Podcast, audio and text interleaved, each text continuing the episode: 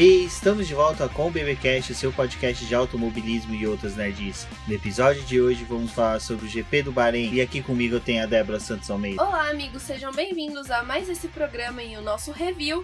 Parece que a Renault foi atingida pelo raio da morte. É engraçado, né? Os dois carros tiveram uma pane ali, simplesmente pararam, mas não vamos antecipar a pauta, né, Débora? Vamos agradecer aos nossos apoiadores, que são aqueles que toparam a nossa campanha coletiva e contínua de financiamento para poder auxiliar o BP na manutenção dos seus servidores, na aquisição de novos equipamentos. Estamos felizes aí que a cada semana sempre entram um, dois apoiadores novos. Mas vamos agradecer todos eles, que é o Ricardo Bannerman, Maia Barbosa, Eliezer Teixeira, Luiz Félix, Arthur Felipe, Thiago Bullet, Rafael Celone, Will Mesquita, Anthony Santos e Rogério Froner. Exatamente, muito obrigada por estarem apoiando o nosso trabalho. É, fica a promessa para o próximo mês a gente tá dando uma mudada aí um pouco na cara do site.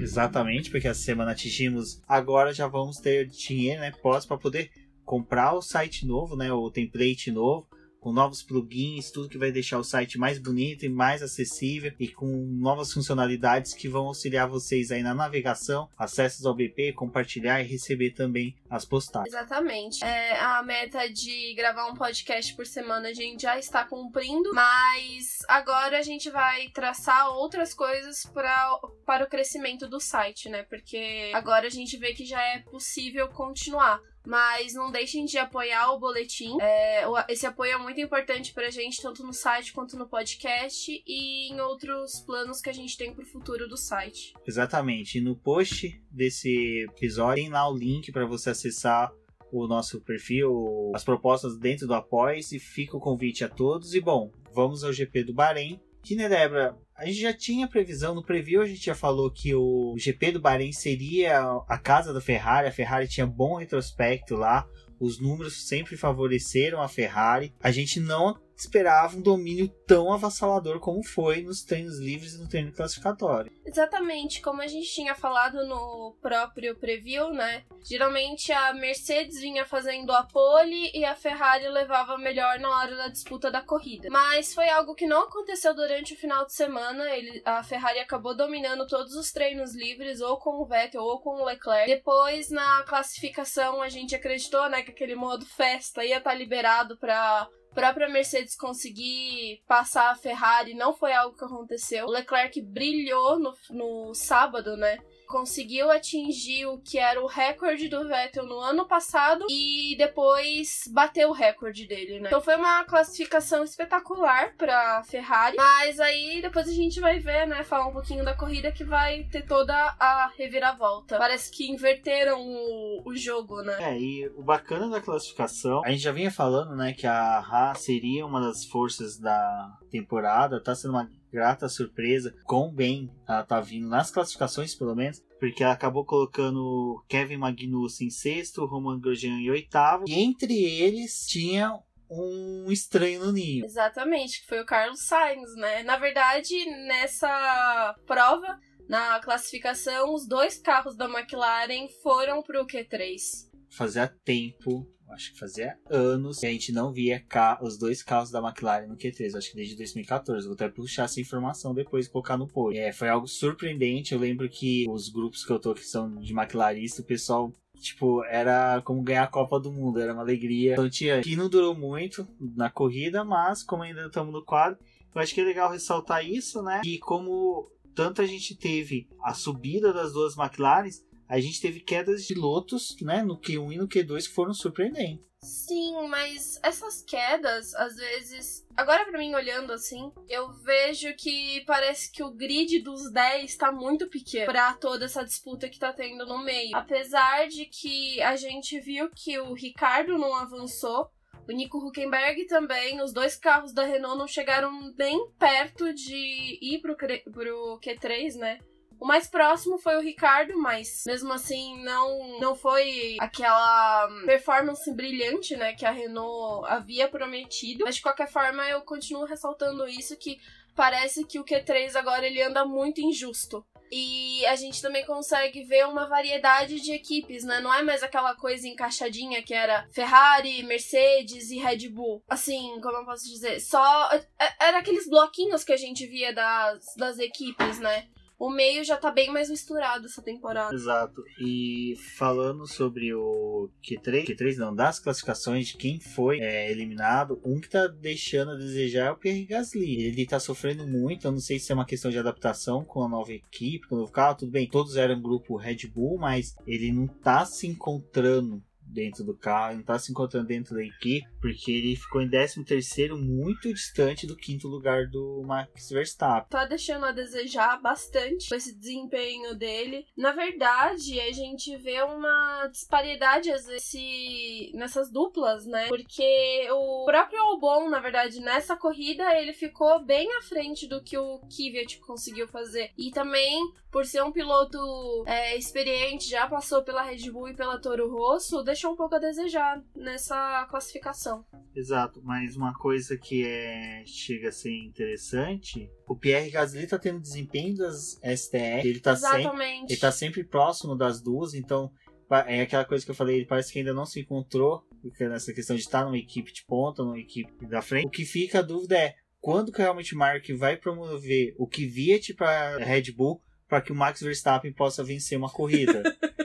agora vamos entrar na corrida e já vamos aproveitar então, não falando da, da, já não falando assim dos vencedores, vamos falar sobre o Max Verstappen, porque o desempenho dele, o desempenho dele é o que ele tá tendo do carro da Red Bull tá sendo muito mais fator Verstappen, carro bom do que motor Honda. Porque eu acho que o reflexo do que é o motor Honda é o que é o Gasly. Eu acho que o que, que o Verstappen tá fazendo de estar em quinto, quarto, brigando por um pódio, é muito mais fator Verstappen, braço Verstappen, do que realmente um motor Honda de grande desempenho. Eu acho só, para concluir, eu acho que é muito mais parecido o que era Vettel na época da Red Bull quando tinha o Mark Webber. Era um piloto que se destacava era... perante ao seu companheiro Companheira, tinha, se tinha essa disparidade. Às vezes o, é o Webber brilhava uma vez ou outra, tinha uma vitória ou outra, né? O Max Verstappen ele tá sendo esse diferencial do desempenho da Red Bull. Então eu acho que a questão agora é a Red Bull pensar se compensa ainda manter o Pierre Gasly. Isso que você falou é verdade, porque eu fico pensando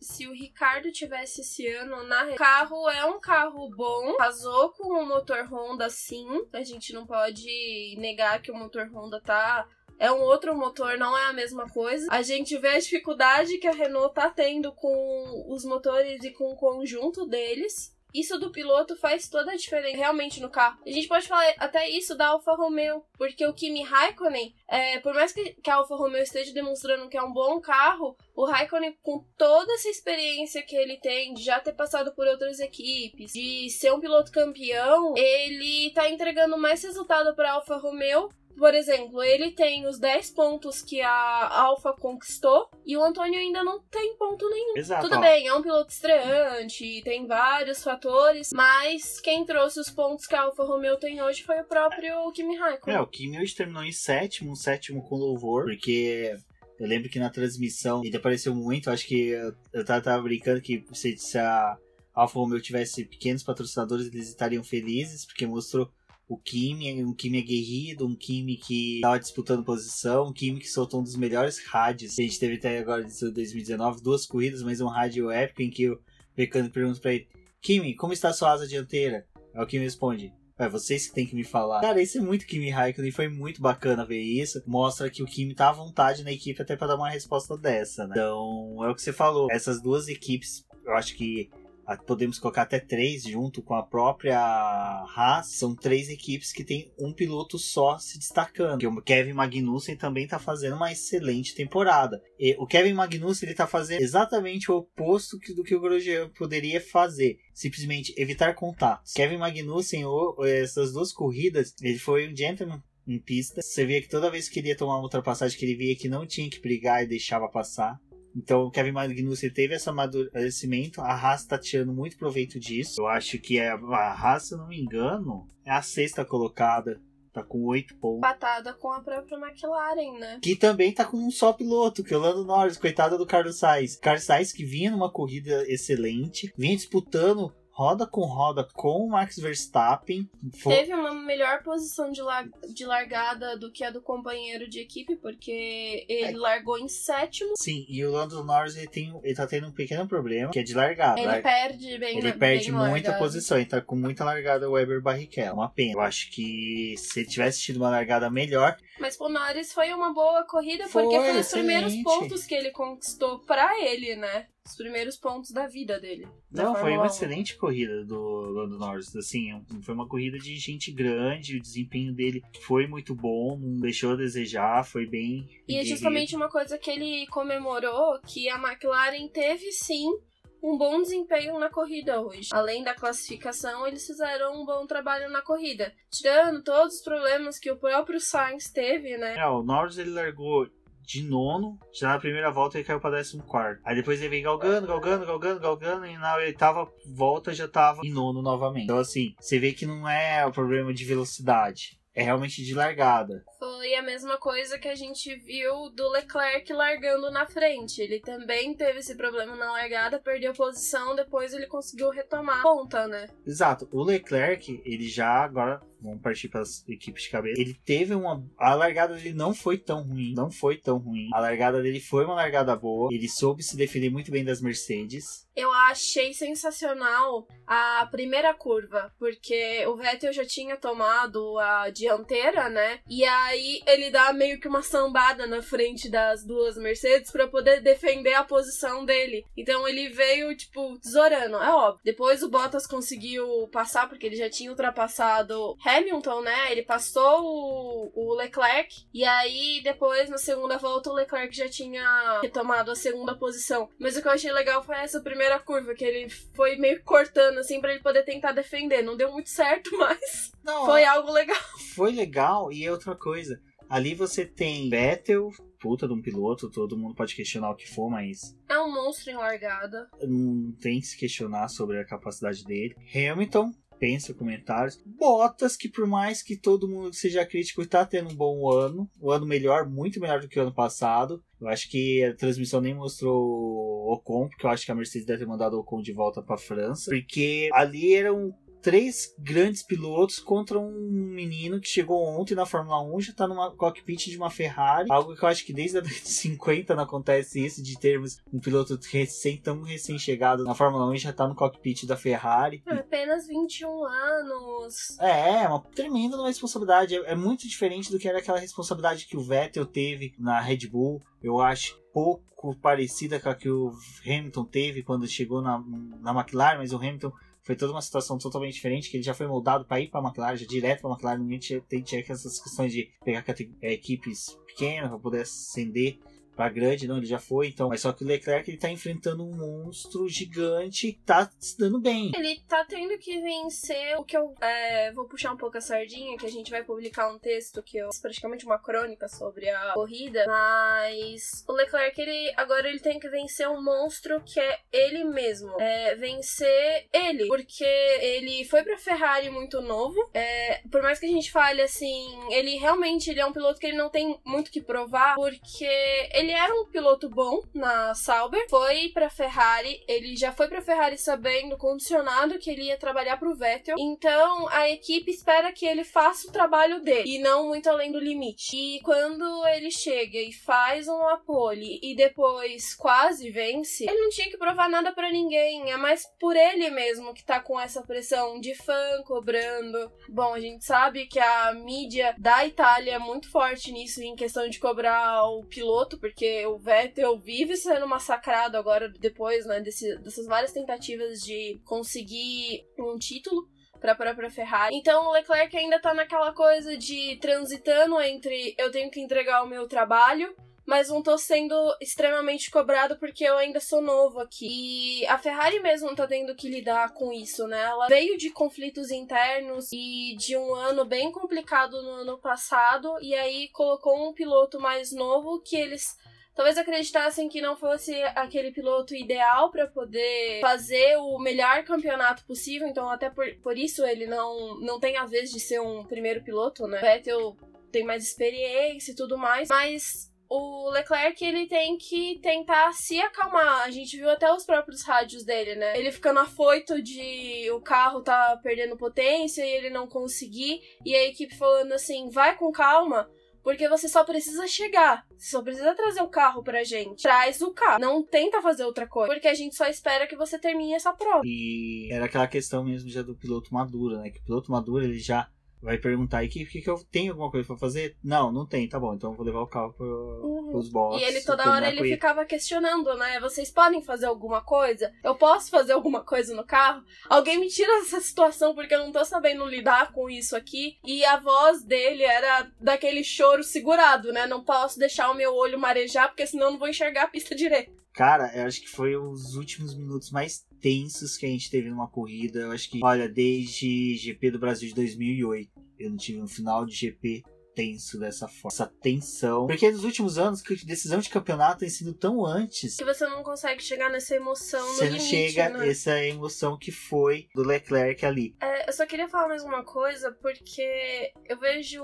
Não o Leclerc só, eu vejo a Ferrari, né? O domínio do Leclerc esse final de semana não foi aquela coisa de você torcer para um piloto porque. Nossa, ele tá vindo só da Fórmula 2, não sei o que, toda a história dele. Também tem aquele peso de temos a possibilidade de tirar o campeonato da Mercedes. Existe alguém que talvez possa fazer Nossa. isso. Não estou colocando isso nele, mas qualquer outro piloto que consiga terminar a corrida na frente e consiga ir tirando esses pontos da Mercedes, é como se fosse buscando a quebra da era que a Mercedes construiu para ela. Não é só isso. O Leclerc no pódio, a vitória do Leclerc ia ser a primeira vitória de um piloto da academia Também. da Ferrari. Quantos anos a gente vem vendo a Ferrari colocar algum piloto na academia dela e esse piloto, sabe, simplesmente desaparecer no o mais próximo que nós tivemos foi o Jules Bianchi, que infelizmente faleceu, padrinho do Leclerc, agora a gente tem Leclerc. É o primeiro piloto da academia da Ferrari. Você vê, a Renault tem academia, chegaram pilotos da Renault, a Red Bull Red Bull, se vacilar, o quarto do, do, do grid, grid é deles, de pilotos da academia. A McLaren, a mesma coisa com o Lando Norris. O Hamilton foi o piloto da academia da, da McLaren, que a McLaren já não fala academia, fala piloto de desenvolvimento, né? Piloto de desenvolvimento da McLaren, agora nós temos o Lando mas só que o Leclerc, ele é tudo aquilo que a Ferrari sempre quis ter. Um piloto jovem, um piloto bom. Que representasse bem. Que representasse a bem a equipe. A Ferrari tentando perder aquela cara de que ela tinha antes, só de, de que só piloto... contratava piloto é, experiente. experiente e campeão. Exatamente. Exato. Ele é um moleque correndo, e foi uma coisa brilhante que eu vi do Vettel falando, né? A partir do momento que você faz a sua primeira pole, você deixa de ser um menino e você se torna um homem. Você Porque... agora se tornou um homem. Porque a pole, ela é muito representativa. A pole é algo que, assim, ela é uma vitória sem glamour, mas só que é uma coisa que o piloto conseguiu. Sim, é sempre um, um levar ato. o carro ao extremo, E é um ato brilhante. Eu lembro, vai.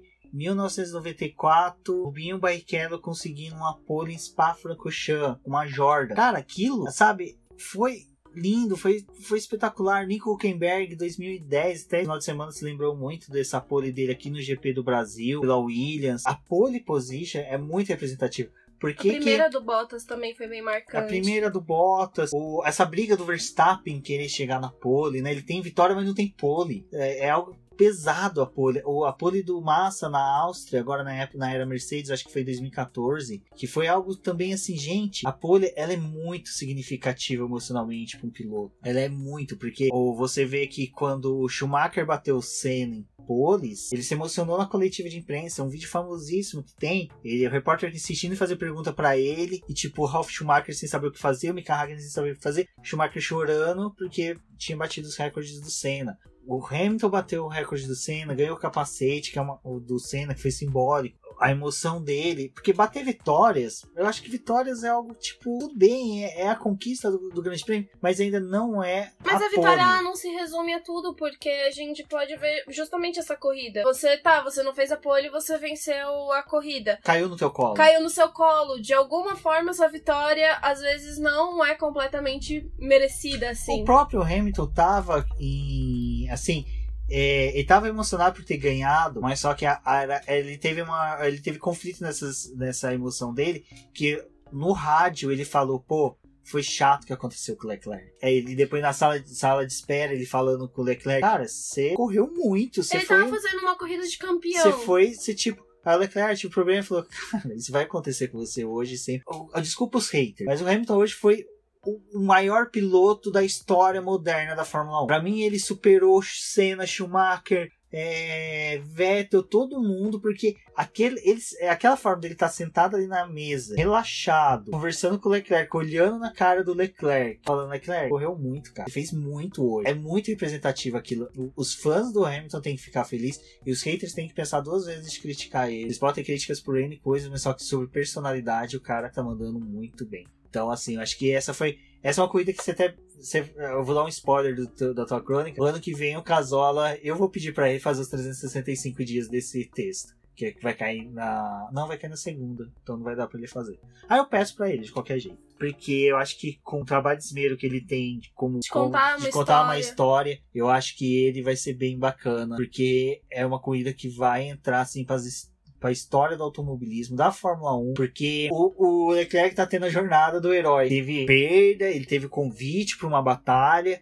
recusou da forma de ter vindo para a Fórmula 1, mas foi para Alfa Romeo, provou seu valor, agora foi para Ferrari, teve a primeira derrota, que é a, faz parte da jornada do herói, ter uma primeira derrota, a gente lembra, né? Eu acho que o melhor exemplo que tem de filmes da jornada do herói é o do Rock, que ele, primeira vez, ele perde, ele toma uma surra, ele perde a luta com o Apollo Creed. Aí depois, no segundo, ele vai e vence. Então é a mesma coisa o Leclerc. Ele perdeu hoje, mas ele vai ter cabeça erguida, ele vai ter uma equipe, ele vai ter um piloto, ele vai ter o Vettel, que já teve a humildade no rádio em falar que ele reconheceu que errou na rodada, a gente já vai falar sobre a rodada dele, e que ele ficou triste, olha só, triste de dentro do cockpit por ver a televisão, ver o que aconteceu com o Leclerc. Então você imagina como o Vettel deve ter descido acabado do carro. A gente sabe como é que ele é. Ele é um cara emotivo. Aquele negócio do bigode deles, gente, uhum. para quem conhece o piloto, sabe que é muito representativo. É um amadurecimento do Vettel. Ele tá querendo criar um novo Vettel, um novo persona dele. Um Vettel maduro, um Vettel mais homem, um Vettel para puxar o cabeça da equipe Ferrari. E o que aconteceu hoje vai fazer com que ele tenha essa mudança. Então a gente está vendo os dois crescimentos de dois pilotos da Ferrari de uma forma que a gente nunca viu dentro da Ferrari. Sim, porque a gente tinha o Kimi, que era realmente o piloto escudeiro, apesar de ser um piloto que a gente conhece a, trajetória, a trajetória excepcional que ele teve. Isso a gente não pode duvidar. Os campeonatos que ele disputou com o Alonso, para mim, foram sem sensacionais. Mas o Vettel e o Leclerc, eles estão ali provando duas coisas diferentes. O Vettel sendo questionado todo o tempo dos campeonatos que ele venceu ter sido só por conta do carro, não ter sido braço dele. E a gente já acabou de discutir hoje que foi braço. Exatamente. O Leclerc tendo que provar o valor dele dentro da Ferrari, mas sem ser aquele cara de chegar e falar assim: não, eu sou o primeiro piloto, eu tenho que ser o primeiro, tá vendo? Eu tô entregando mais do que a pessoa que vocês estão confiando. E não, a gente tem que ver que a Ferrari ela tá tentando crescer com os dois pilotos. Às vezes, que nem a atitude que eles tiveram na Austrália, foi complicado? Foi. Só que eles não sabiam muito bem o que, que o Leclerc podia fazer ali. Se naquela disputa um dos dois ia ficar afobado e ia acabar perdendo o carro. Porque a gente pode transferir agora pro Bahrein que justamente o Vettel disputando com o Hamilton acabou rodando sozinho. Poderia ter acontecido isso na Austrália, teria sido um resultado pior para a equipe. Só uma coisa que você falou, que foi essa coisa de chegar na, na equipe peitando, me lembrou o Hamilton em 2007. Perdeu um título exatamente porque fez isso. Porque se ele tivesse tido tranquilidade, maturidade para chegar e falar: não, vamos deixar o campeonato correr até o momento que a gente pode se decidir. Sou eu ou Alonso a disputar o título. Após que se tivesse deixado, ele tivesse feito isso, ele teria vencido o Alonso e teria ganhado o título de 2017.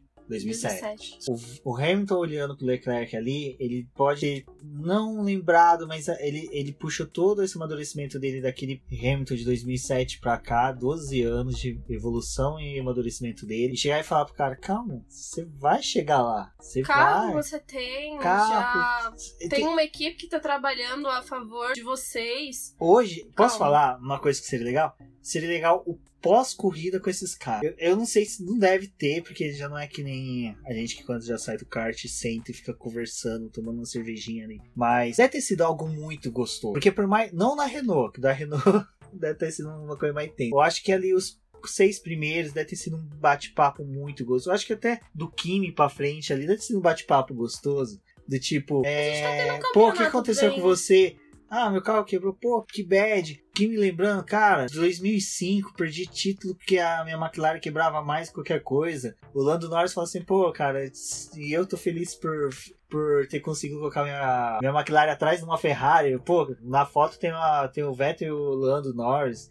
Quando que a gente viu isso? Então, esse, esse GP ele foi muito bacana, que a gente teve tantos extremos, tantos sentimentos na corrida. É uma corrida que vai entrar para a história do, da Fórmula 1. Ah, teve várias nuances, não é só dos primeiros pilotos. É, o grid inteiro tá bem embolado, mesmo os pilotos que não têm ponto ainda, tirando a Williams, que é uma situação à parte, a gente sabe que eles têm carro e condição de conseguir pontos. O Sainz, mesmo não ter terminado a corrida, a gente sabe que não é um piloto ruim, até porque o que aconteceu com ele foi algo. É, é aquelas coisas, né? Disputa de corrida mesmo. É, mas é uma disputa de corrida. Agora vamos falar sobre o Sainz. Na hora, meu lado maquilarista foi um erro. Fiquei nervoso. Falei assim, pô, mais uma com o Verstappen. Verstappen bateu. Depois você vai olhar, o, o Sainz ele foi afoito. Ele tinha um carro mais rápido, tinha vantagem da RS. Ele iria passar o Verstappen fácil. Agora fica aquela questão. Todo piloto, toda vez que vai ultrapassar o Verstappen, tem que ficar nessa de tipo, ah, tenho que tomar cuidado porque o Verstappen é louco, fecha brusco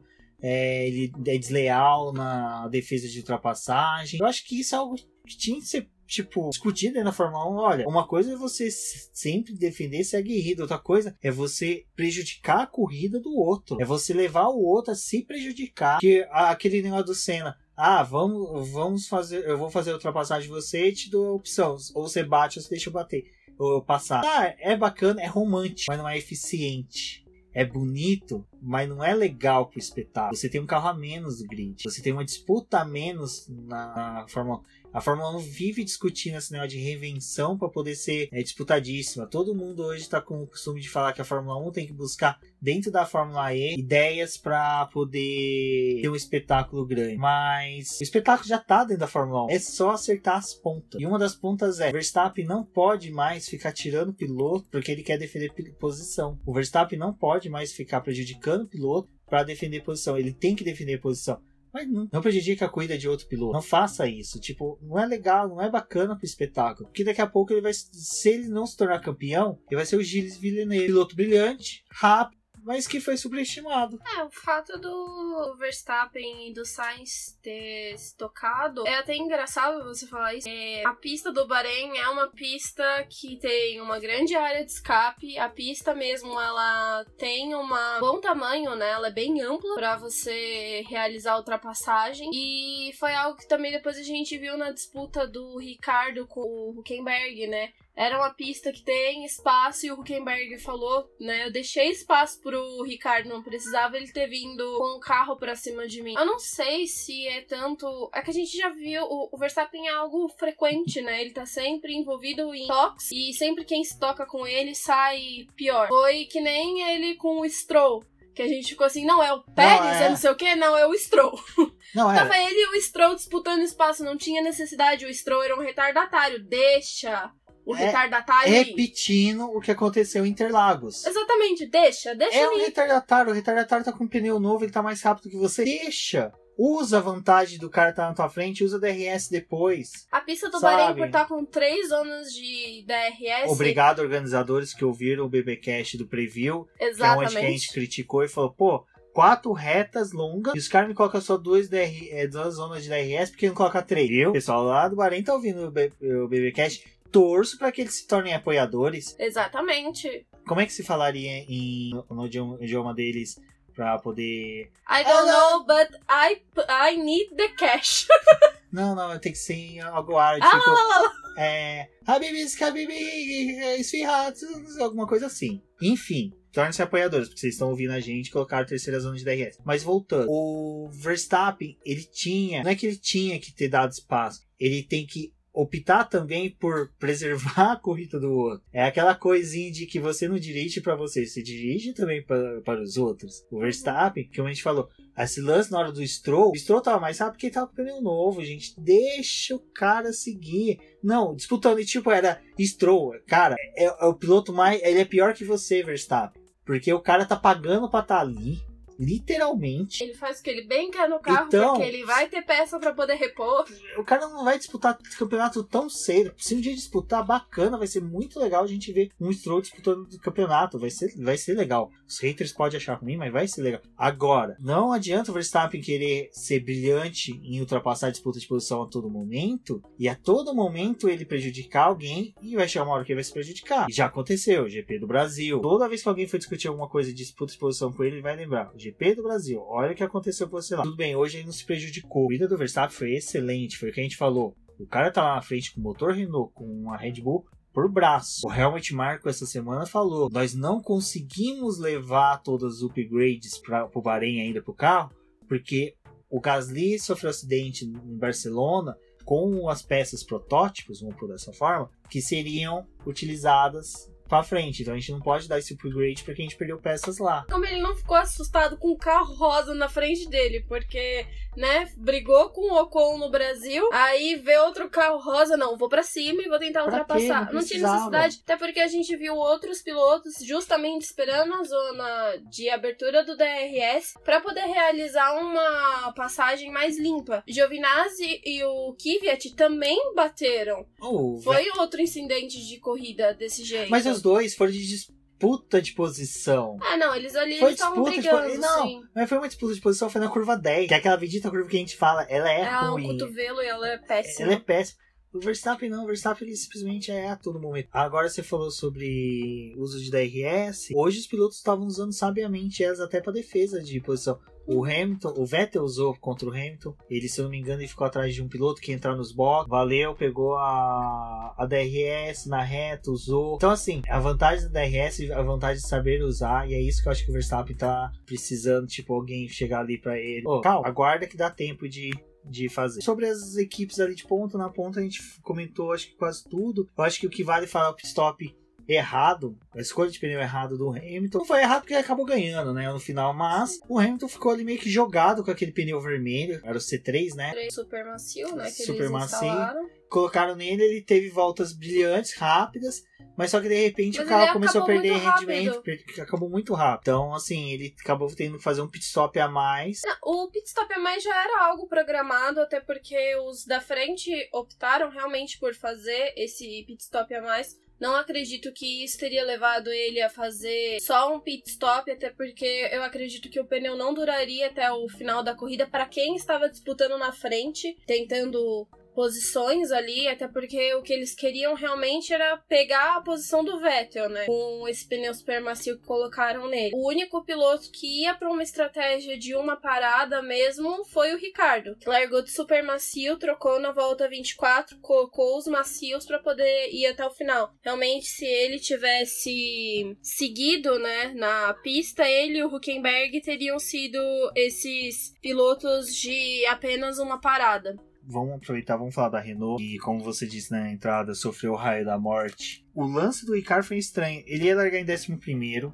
É uma posição que a partir de 11 você pode optar por mudar o pneu. Aí ele ganhou a décima posição com a penalização do, do Grosjean. Era pra ter tido até mesmo um desempenho bom na corrida. O carro da Renault não está aquela maravilha que a gente pautou nos treinos de Barcelona. Porque lembra que a gente conversou? Pô, o carro da Renault é um carro que pode sofrer mais de uma mudança, mais de uma alteração e sempre tá melhor. Eu acho justamente que esse é o problema. Eles têm tanto, tantos setups diferentes do carro que eles não estão conseguindo achar algo adequado pro, pro carro. São várias né, variáveis que o carro tem. É, o GP do Bahrein é uma corrida um pouco complicada porque a gente tem só o segundo treino livre para você ajustar o carro para uma classificação e para uma corrida, que é ali que você faz simulação de corrida e a simulação da classificação que consegue chegar o mais próximo do que a gente vai obter na corrida. Então eu vejo a Renault nesse momento com um problema de acerto no próprio carro. Eles não estão sabendo achar que é necessário para o carro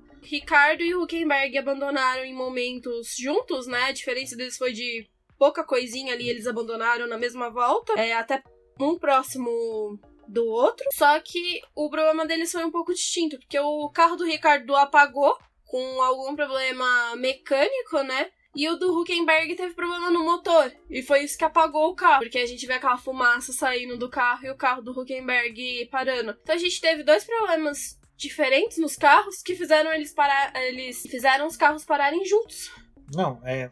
Acho eu nunca vi isso na Fórmula 1. Na mesma volta, dois carros sem se tocar, sem nada, da mesma equipe, simplesmente parar. Parece que estava programado, passou a linha de chegada, o carro desliga. Ah, foi bem na curva 1, né? Foi, foi na curva. Bem... Os dois foram na curva 1, na mesma volta. Vai saber, às vezes é praga de mãe, de santo tipo. É, justamente essa parada da Renault foi o que trouxe o pódio pro Leclerc, porque se isso não tivesse acontecido, o Leclerc ia perder a posição dele pro Verstappen, porque era o piloto que tava com pouca diferença para ele. E o Leclerc, de novo, é aquela coisa, né? Você não torce pra Ferrari em momento algum, né? Ferrari é o ódio mortal de todo mundo que, que acompanha a Fórmula 1, exceto pro Valese que ama a equipe, né? Mas para as outras pessoas que não torcem, nossa, não quer ver a Ferrari na frente de jeito nenhum. Chega da era Schumacher, né? Aí, de repente, aparece um menino novo, esse todo piazinho, esse piá que ninguém, né?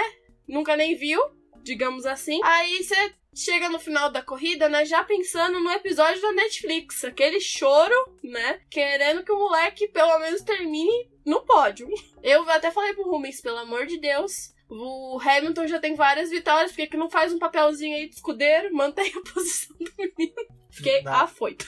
O lance do Leclerc é engraçado. Hoje praticamente é uma ode ao Leclerc esse podcast, porque correu muito, assim. Cara, foi gostoso demais ver a corrida dele. Foi até a parte da quebra, desculpa, foi muito bacana acompanhar. A gente olhava o timeline, né, né os tempos. O GP fazia... do Bahrein, até lembrando a corrida do ano passado, foi não uma... foi uma corrida fácil pra Ferrari. Nossa, cara... Que Pneu que... no frangalho, Mecânico que, com a perna quebrada. Kimi tava correndo bem. Kimi tava, se não me engano, tava em segundo, alguma coisa assim tava uma corrida boa, de repente, do nada, a Ferrari teve um reviravolta. Teve a vitória? Teve. Mas foi, foi, foi um pódio com o mesmo clima pra Ferrari. Porque tinha um, o Francesco lá, tava machucado, machucado perna, que é um mecânico. Que é um mecânico que é, que é a cara da Ferrari. Uhum. Eu, aí até ele voltou essa semana. A, os câmeras toda vez que filmava o box procurava focar ele. Então a, a Ferrari tem um. tá tendo, né, nas duas últimas corridas, uma situação no Bahrein que tá sendo bem tensa. Uhum. Que, tipo, eu acho que por ser o país dos donos da McLaren, o pessoal lá tá caprichando na macumba contra a Ferrari. Exatamente. Agora a gente também assiste, né, essas duas corridas que teve, já pensando no momento Netflix, porque, como disseram no Twitter, né? A Renault e a Haas estão fazendo de tudo para poder dominar mais uma temporada. É, para criar um drama a mais na temporada. Agora eu quero imagens, né? Fica aqui, já que aproveitando que vocês escutam o nosso podcast direto do Bahrein, né, Ferrari? Pode ceder as imagens aí, não vamos ficar de fora da próxima temporada, né? Se decidir colocar aí, pode citar Já TVP. Eu acho que vai ser só mesmo na, na próxima temporada do Dark of Survive que a gente vai ver o pódio, que a gente vai ver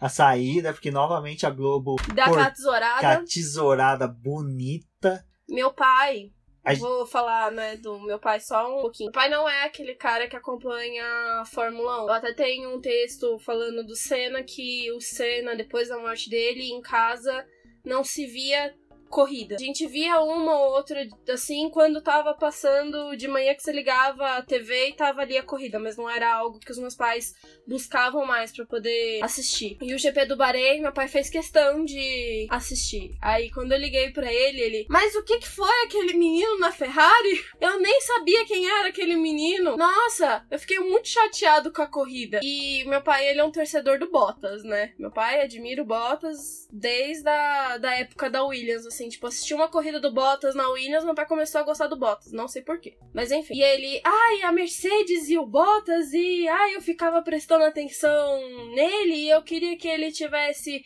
passado o Hamilton, né? Mas muita diferença. Mas, filha, A Ferrari hoje, nossa, mais um problema deles. Eu não acredito que, que acontece nessa equipe. Porque meu pai, quando eu ligo pra ele quando tem corrida, ele manda fazer um review pra ele da corrida, né? É bom quando ele não já assiste. treina, né? Eu já treino antes de fazer aqui. Aí ele, mas a Ferrari de novo? Aí essa vez ele pôde ver a corrida e tirar as próprias conclusões dele da Ferrari. E essa corrida foi num horário bacana, foi legal até pra quem não é tão assíduo sobre a Fórmula 1. E uma das coisas que eu fico feliz é que a gente tá recatequizando muitas pessoas a voltar pra Fórmula 1. Ou pelo menos, né, pra discutir sobre a Fórmula 1.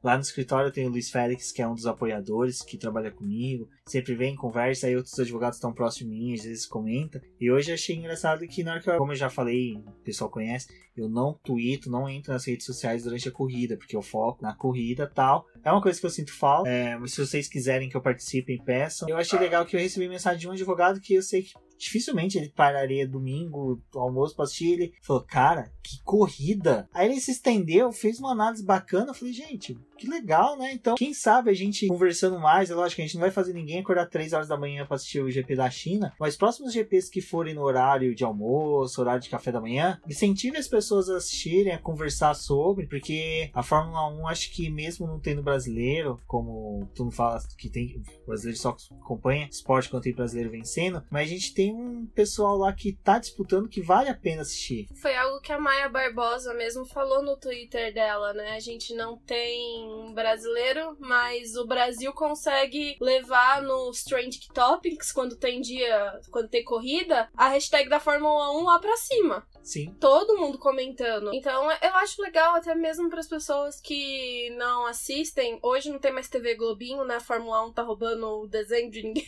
roubando nada, tudo para poder assistir. É, é uma coisa que eu queria mais que os meus amigos que não acompanham, né, fora desse círculo de amizade que a gente tem, e às vezes dessem uma olhada na, na corrida porque eu vejo a Fórmula 1 como um misto de emoções. A gente tá, para muita gente é só ver a corrida, mas a gente tem que focar nas pessoas que estão ali dentro. É, que nem o GP do Bahrein, são 57 voltas, mas é uma corrida que proporciona muita ultrapassagem, então a gente via mudanças Não. dinâmicas, né? Era uma lindo. corrida maravilhosa nesse sentido de. Visualmente ela é bonita. Exatamente, também. ela chama atenção, ela é uma pista que tá, a corrida tá sendo feita à noite, né, no entardecer. É, eu, eu achei fantástico a hora que eles batiam com o assoalho no chão, que saía todas aquelas faíscas, aquilo à noite é maravilhoso você ver aquilo. Então, visualmente, a corrida também, né, principalmente do Bahrein, chama bastante atenção. O que a gente poderia falar sobre o GP do Bahrein, dentro de tudo que aconteceu, foi isso. Foi uma corrida espetacular. Então, Débora, acho que é isso. Próximo BBcast vai ser sobre a Stock Car, a corrida de número 500, lá no Velopark. Aos fãs da Stock Car, fiquem com a gente. Quem não acompanha Stock Car, já fica o convite para acompanhar. Eu sou o Rubens GP Neto. Novamente convido a todos a conhecer o apoio do Boletim do Paddock. E até a próxima. Bom, amigos, obrigado por escutarem até aqui. Se vocês quiserem falar mais alguma coisa sobre a corrida ou outros assuntos de automobilismo, vocês podem falar comigo pelo Twitter, Deflau. Um beijão, obrigado e até mais.